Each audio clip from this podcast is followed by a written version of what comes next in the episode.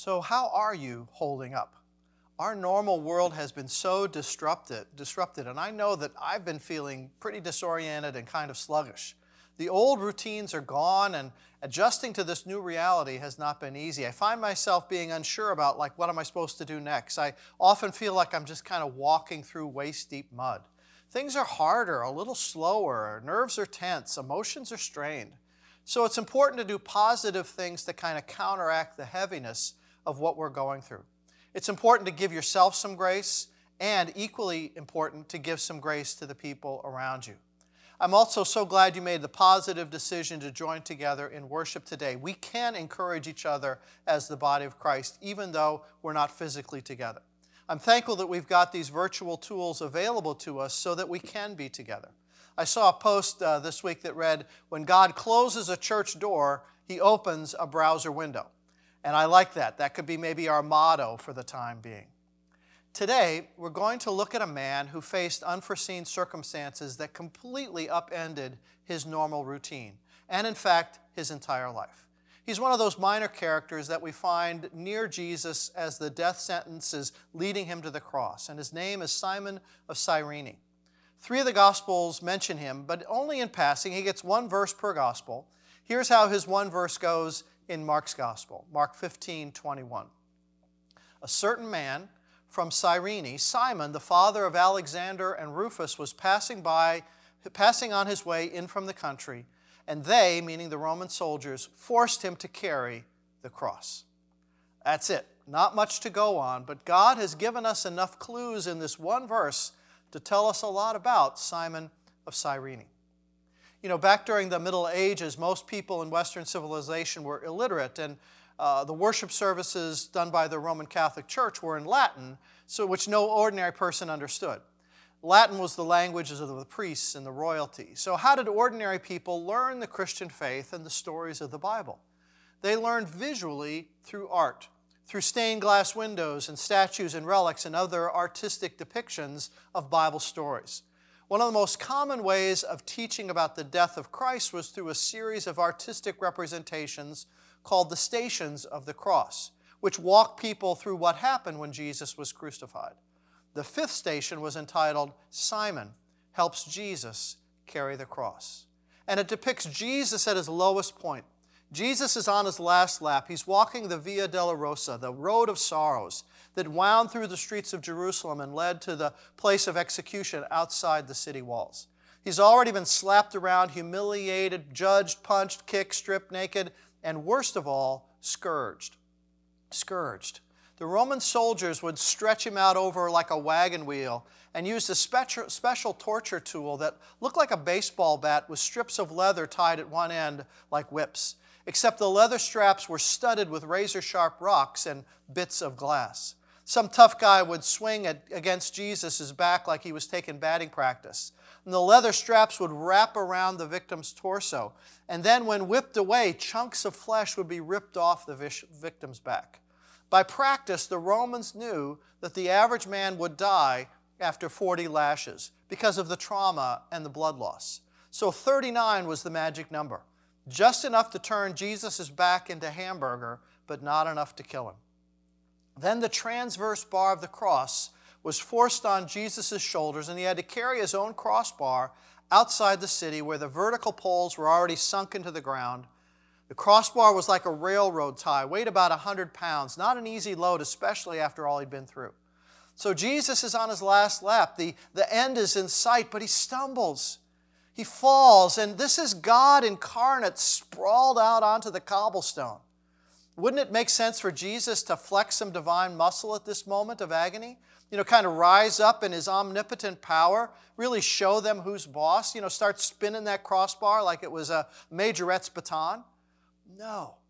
Because though Jesus was 100% God, he was also 100% human in a real human body. He shared all our physical limitations. He wasn't pretending to be human, he didn't pretend to suffer.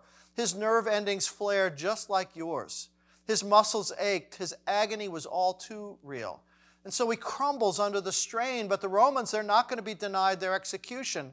So they grab up some poor dumb schlub out of the crowd, make him pick up Jesus' cross so that they can reach the place of the skull called Golgotha. There was a famous moment in the Barcelona Olympics back in 1992 when British sprinter Derek Redmond was running in the semifinal race of the 400 meters and he was looking really strong and suddenly he pulled up. He'd torn his hamstring. He crumbled to the track and the other runners just passed him in a flash. But rather than give up with his face contorted with pain he, he just stood up. He started hobbling towards the finish line redmond's father jim was watching in the stands he saw what happened to his son he raced past security got out onto the track wrapped his arms around his son and with tears in both their eyes, they finished the race together. This was not that. In fact, it's the exact opposite. This man, Simon, did not take this job willingly. He did not raise his hand and volunteer to help Jesus out of devotion to the Savior. He was forced into it, compelled, it says, in both Matthew and Mark. No, this was no loving action inspired by faith. It was actually Simon's worst nightmare. You know, the Gospels are so concise with their words and their descriptions that we're only given a few clues about Simon. And yet it's enough to give us kind of a, some significant things that we can know about him. First of all, he's from a place called Cyrene. Cyrene was situated on the north, northern coast of Africa along the Mediterranean Sea in what would now be called Libya. It was settled by the Romans in 630 BC and later had a big influx of Jewish settlers. It was the capital of that region during Jesus' time. Because of his African location, many scholars speculate that Simon was black, that he was an African who converted to Judaism, or he was of mixed descent, like many of the modern Jews in Ethiopia. And like other Jews, he had longed to make a once in a lifetime pilgrimage to Jerusalem to celebrate the Passover feast at the great temple. The Gospels tell us he came in from the country. He's a passerby, a tourist. He's just looking for a good t shirt. Probably knew nothing about Jesus, had never heard him preach, had never even heard his name. Simon and his friends from Cyrene, they've just traveled there and they stumble into this impromptu procession as a criminal is being led to his cross. And I think maybe curiosity pushed him to the front of the crowd, get a good look, and then he gets grabbed up and tossed into the limelight.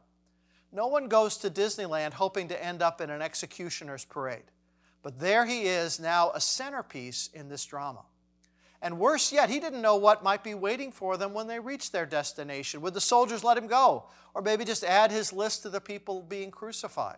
And what about the crowd? The crowd was out for blood. They were at a fever pitch. When they see Simon, you know, when they see him as a Jesus sympathizer who should share Jesus' fate? In a flash, his whole life was in danger, and none of this was his fault. It was life interrupted. I think we all know what that feels like. Our lives have been suddenly interrupted, and it's no longer life as usual.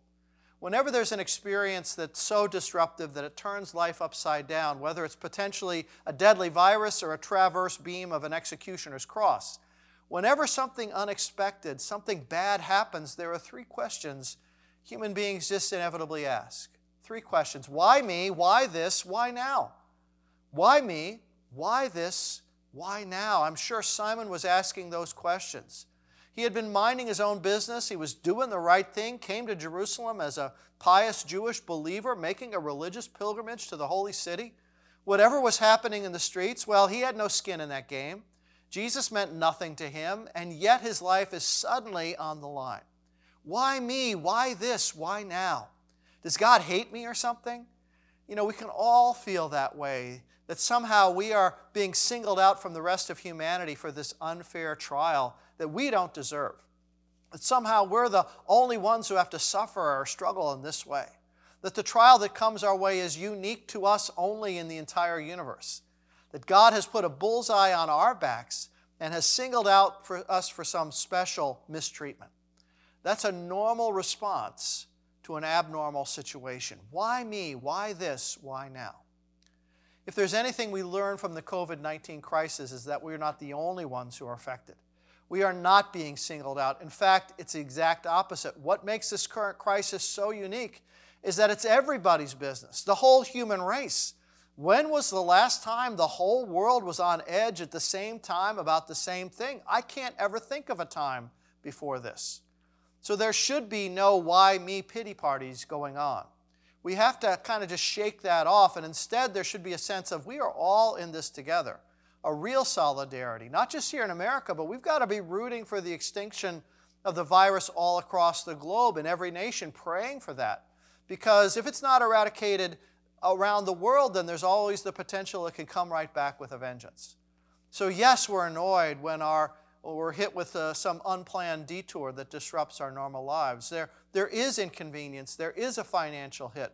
Our relationships do feel the strain and all the rest.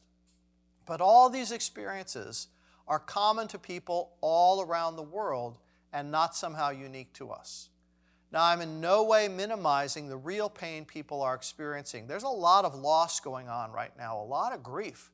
Things that we were looking forward to that just won't happen the way that we had envisioned. Uh, graduations, proms, weddings postponed, that idyllic senior year just right down the tubes, a job opportunity that maybe has now evaporated restrictions placed on travel or seeing our loved ones. I mean, Don and I, we were scheduled to go to Indianapolis to see my brother and his wife. She's battling late stage pancreatic cancer. And so it's really important that we go and see her, and all that's been canceled.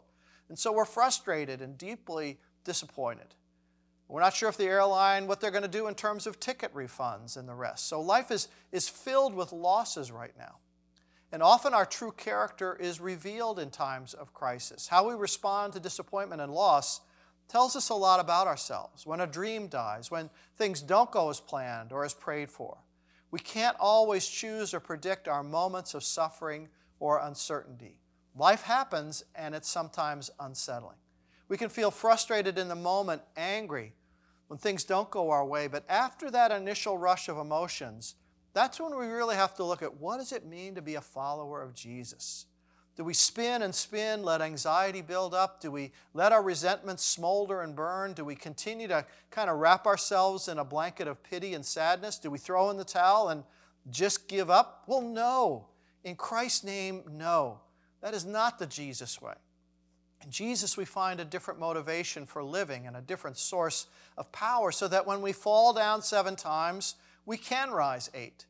This is the life of Christ. We call it the cruciform life. The cruciform life, a cross shaped life. The cruciform life is the life of Jesus taking shape in us, uh, expressing himself through uh, our love for God and our love for others. Each of us as disciples becomes more and more conformed to the image of Christ. We live as a son or daughter of God. We try to be a servant of Christ in our personal spheres of influence.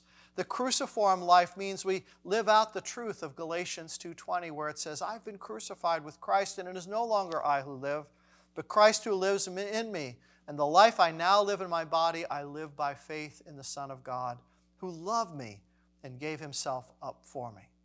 We live in Jesus' words from Luke 9. Whoever wants to be my disciple must deny themselves, take up their cross, and daily follow me. Take up your cross daily crucifying our egos, our self centeredness, so that Christ can live in and through us. When we surrender to Jesus Christ, He becomes our Lord. He replaces us as our final authority. You have to take your ego off the throne of your life and give Jesus that proper place. There has to be a death to self and then a rising of life to Christ.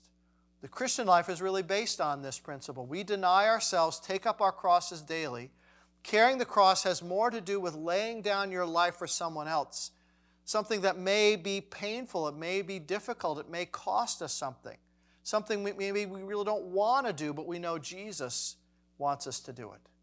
And I believe that's the way Simon responds.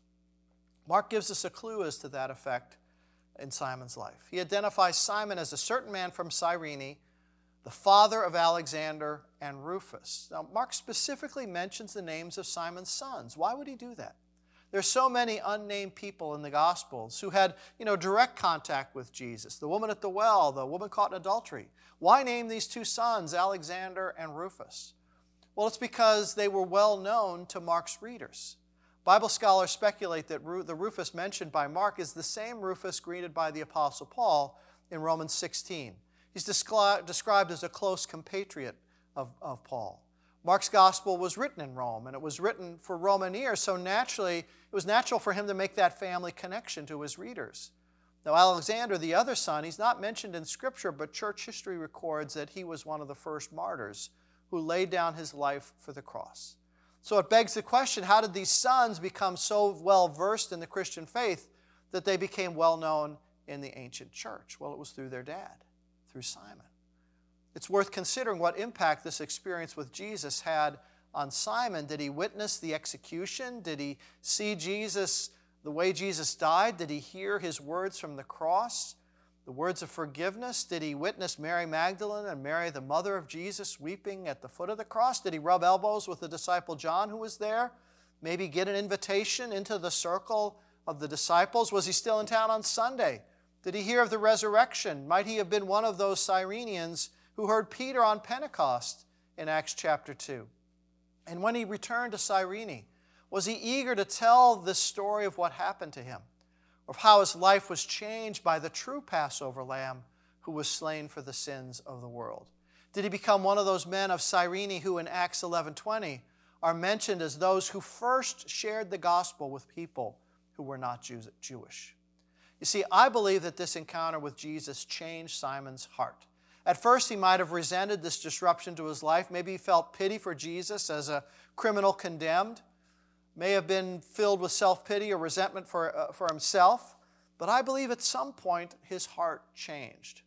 Once he carried that crossbeam for Jesus, you know, he just couldn't go back to his old life, his old habits, his old self.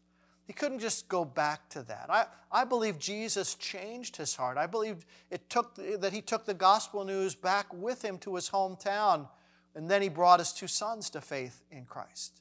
And his wife also, because she's mentioned by Paul in Romans 16, where Paul describes her as someone who has been a mother to me. That's impressive.